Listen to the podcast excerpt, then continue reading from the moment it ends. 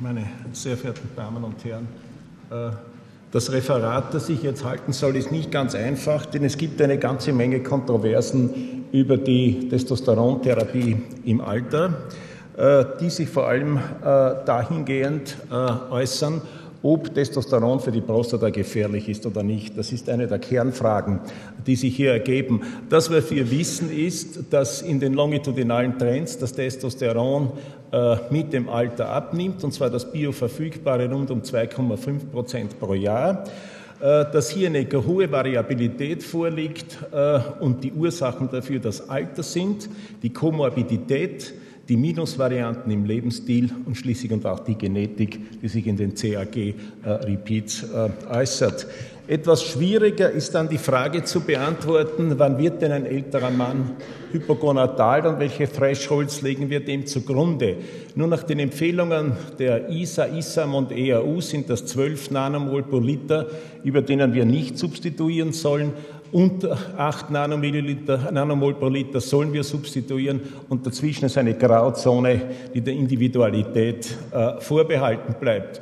Nun, worüber wir auch sprechen sollten, sind, dass es altersadjustierte äh, Threshold geben soll, wobei diese altersadjustierten Threshold nicht mit Sicherheit bis heute definiert sind. Es gibt individuelle äh, Thresholds, äh, wie Herr Kelliger beschrieben hat, und schließlich und endlich auch symptomorientierte Thresholds. Das heißt, man hat untersucht, dass Störungen der Libido, der Depressio, die Depressio, Störungen des Metabolismus und die ED unter einem gewissen Threshold äh, häufiger werden. Nun, äh, wie sollen wir eigentlich äh, behandeln? Das Ziel dieser Behandlung ist die Anhebung des Testosterons auf sogenannte physiologische Werte. Nun, da fragen wir uns, was ist eigentlich jetzt bei einem 70-Jährigen physiologisch? Müssen wir jetzt die Testosteronwerte eines 20- bis 40-Jährigen tatsächlich erreichen? Oder benötigt der Mann weniger oder mehr Testosteron? Wir wollen konstante Spiegel erreichen, dass man mit injizierbaren Depots, Implantaten und Gelapplikationen erreichen kann. Man muss darauf achten, dass Testosteron aromatisierbar ist, weil ja viele Funktionen des Testosterons über Östradiol ablaufen, zum Beispiel im Gehirn und im Knochen, äh, während äh, es für die Prostata und für die Haut notwendig ist, das Testosteron in THT umzuwandeln. Keine hepatalen Nebenwirkungen und die Prostata-Problematik. Nun, was erwarten wir uns von einer Testosterontherapie? An Benefits erwarten wir uns äh, die äh, Korrektur der depressiven Verstimmung, die Korrektur kognitiver Defekte, Lipidostörungen, erektile Dysfunktion, ähm, die Prävention der Osteoporose und der Sarkopenie, die im Alter eintritt, äh, die Verhinderung metabolischer Veränderungen und der Anämie. Und zu den Hauptrisken zählen die kardiovaskulären Risiken und das Prostatakarzinom. Und gehen wir zur depressiven Stimmungslage. Es gibt Untersuchungen, die eine klare negative Partialkorrelation zwischen Depressionskurs und Testosteron zeigen. Ich erwähne zwei, die Rancho-Bernardo-Studie aus dem Jahre 1999 und eine Untersuchung von Schoers und Mitarbeitern, die eindeutig gezeigt hat, dass, die Depress dass mehr Depressionen bei Männern mit Testosteronwerten unter 200 äh, Nanogramm pro Deziliter auftreten und dass außerdem der Zeitpunkt, das ist eine longitudinale Studie, bis zum Auftreten der Depression kürzer ist. Was Herr Schoer durchgeführt hat, ist entscheidend. Er hat äh, diese Veränderungen mit dem Alter, sowohl mit dem Alter als auch mit den Komorbiditäten adjustiert. Wir wissen heute, dass es einen positiven Zusammenhang zwischen den CAG-Repeats und der Depressio gibt und andererseits gibt es aber Daten aus Normalpopulationen, wie etwas der MEAS und der Veterans Experience Study, die keinen Zusammenhang zeigen.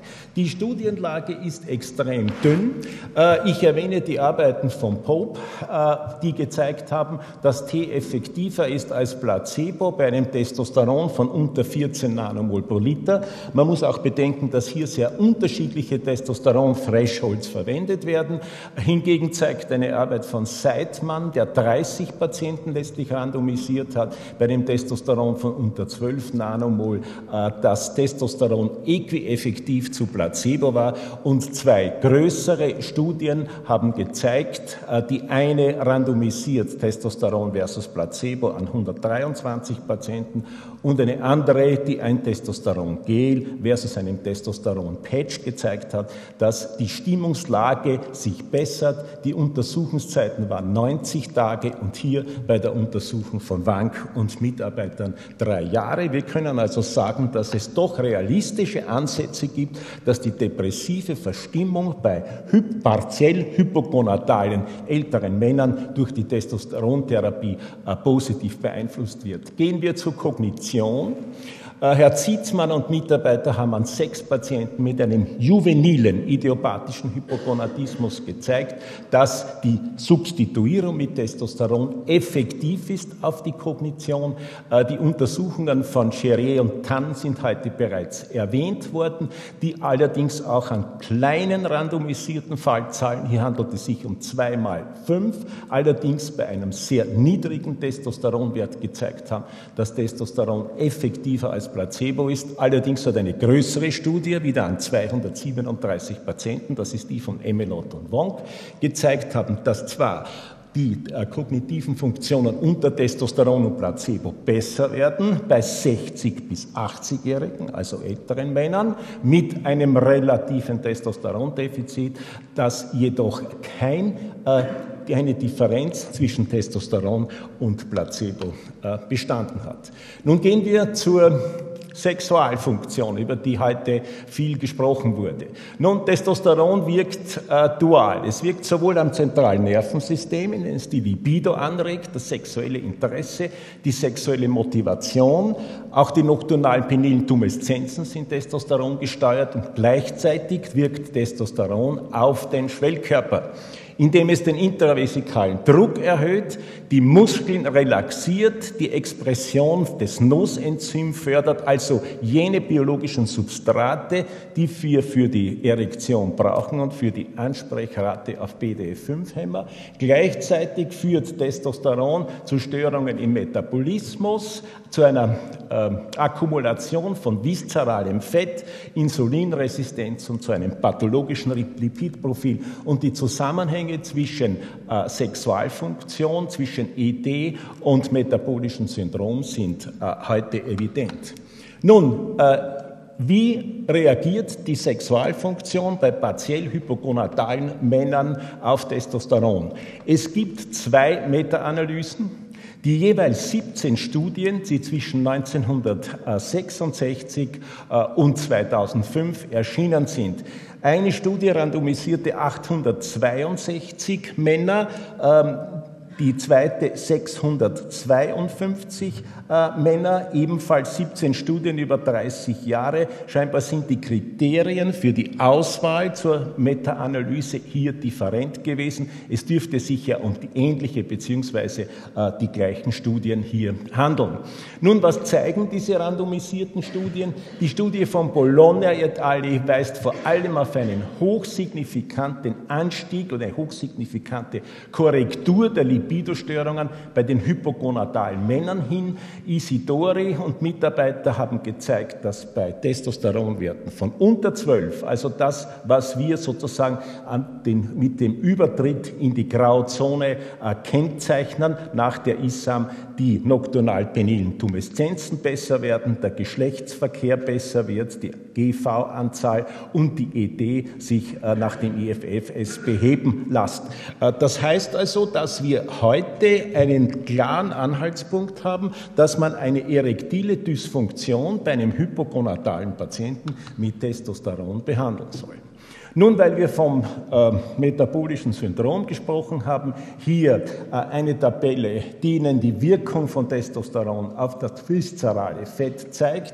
Diese, mit, diese äh, Untersuchungen, diese randomisierten Untersuchungen von Testosteron versus Placebo an respektablen Fallzahlen äh, zeigen, dass man wie das viszerales Fett äh, unter einer Testosteron-Substitutionstherapie abnimmt.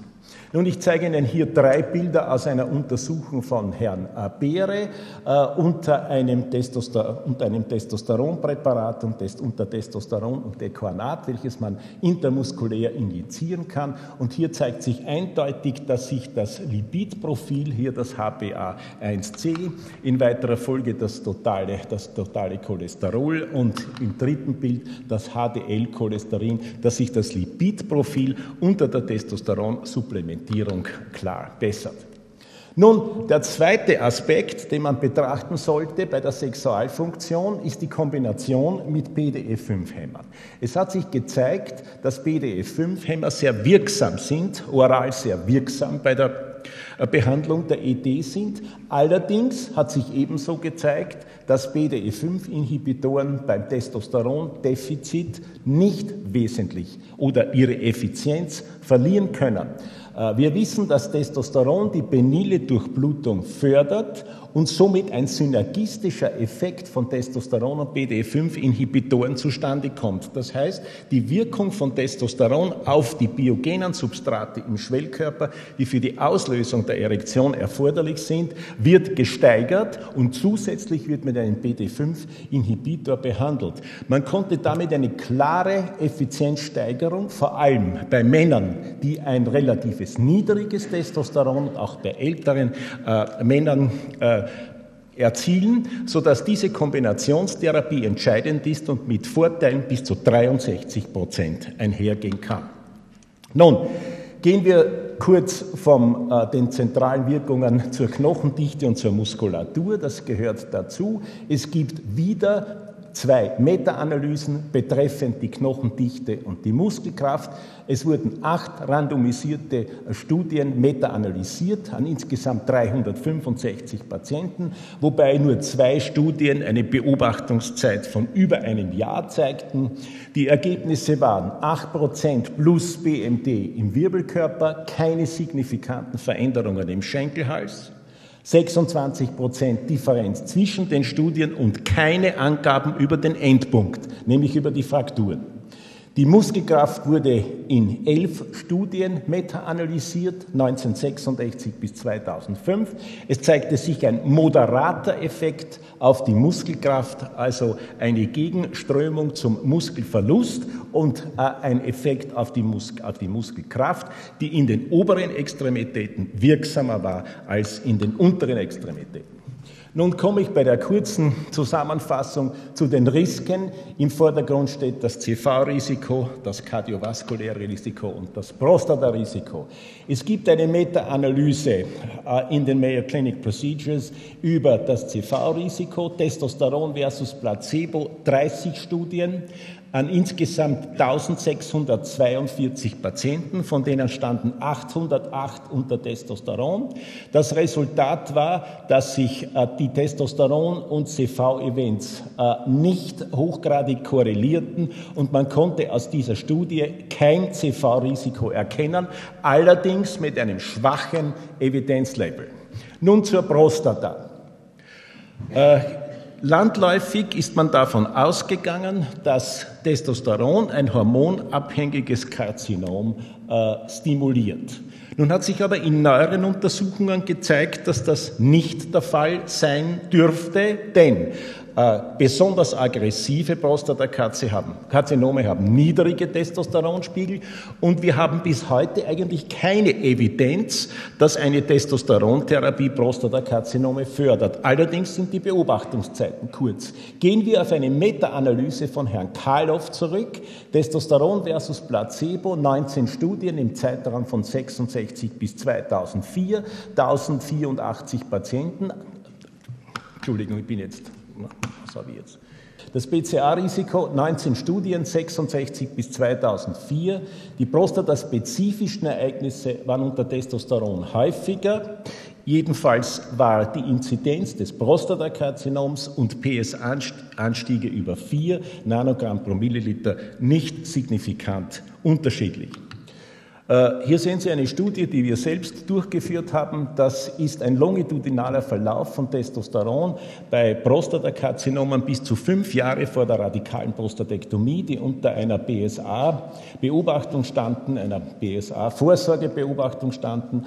Äh, hier hat sich gezeigt, dass das Testosteronspiegel bei Prostatakarzinomen mit einem Gleason-Score von sieben und darüber wesentlich niedriger waren als bei einem Gleason-Score von äh, sechs und darunter und dass nach dem Eingriff die Testosteronspiegel nicht mehr signifikant verändert werden. Also auch das Prostatakarzinom hat wahrscheinlich einen Einfluss auf das Testosteron. Wenn wir nun eine Zusammenfassung äh, versuchen, äh, so können wir vielleicht Folgendes abschließend sagen.